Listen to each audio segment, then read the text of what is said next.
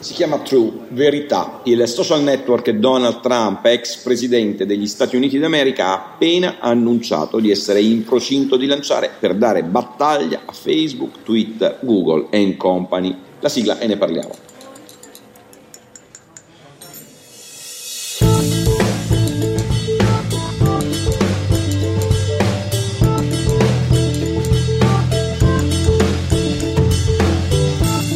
Grandi social network, dopo i fatti di Capitol Hill, lo avevano messo alla porta, con decisioni di varia intensità, ma comunque capaci di ridurlo a un silenzio mediatico al quale non era decisamente abituato. Ora Donald Trump dichiara loro guerra. Ho creato True Social, ha dichiarato Trump in un comunicato stampa, per resistere alla tirannia delle big tech.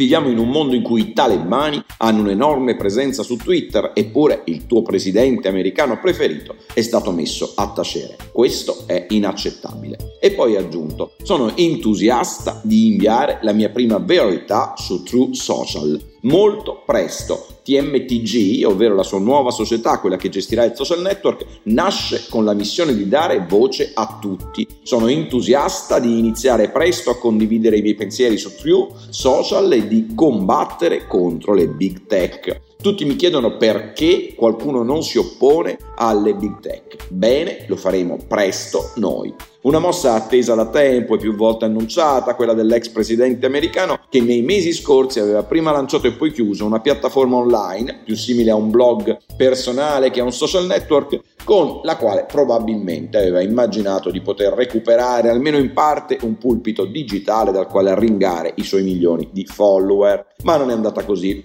L'esperimento è stato un flop tanto da essere sospeso quasi subito. Ora Trump, dopo aver fatto il possibile anche in tribunale per ritornare sui grandi social senza grande successo, ha deciso che se non può parlare al mondo via Twitter o Facebook, lo farà attraverso un social network nuovo di zecca, creato a sua immagine e somiglianza sotto il suo assoluto controllo e per questo dal quale nessuno potrà metterlo alla porta. Una storia istruttiva che si può leggere da tante possibili, diverse prospettive. La prima è quella di chi osserva quanto sia difficile accettare che un presidente degli Stati Uniti d'America, all'epoca in carica, sia privato sostanzialmente della libertà di parola o di buona parte di essa, non per ordine di un giudice né per aver violato una legge, ma da una serie di società private e per aver violato i loro termini d'uso. La seconda è quella di chi prende atto del fatto che un cittadino qualsiasi senza le straordinarie risorse economiche di Trump, se si fosse trovato nella stessa condizione non avrebbe mai potuto neppure pensare di creare un social network per riprendersi, ammesso che riesca nell'impresa, la libertà di parola e provare addirittura a far concorrenza a chi gliel'ha tolta. La terza è quella di chi pensa che difficilmente possa essere libero e dire sempre la verità, come pure suggerisce il nome, un social network come quello appena creato da Trump, che nasce con l'intento dichiarato Stato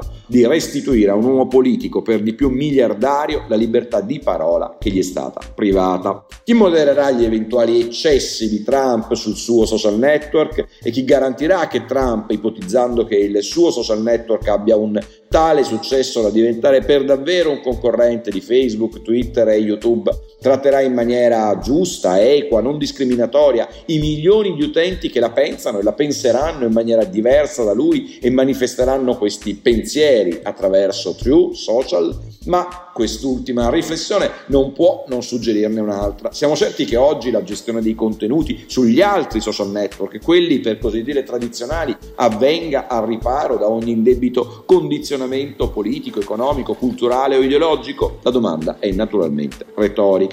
E allora è urgente, e la vicenda ce lo suggerisce una volta di più, trovare una soluzione che garantisca che la libertà di parola su piattaforme ormai diventate infrastrutture democratiche essenziali sia garantita in maniera equa, imparziale e non discriminatoria. E siamo lontani dal traguardo. Buona giornata.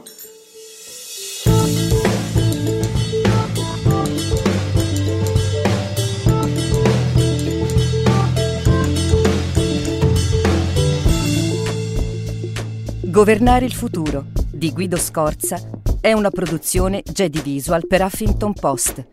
Sigla Indie Hub Studio.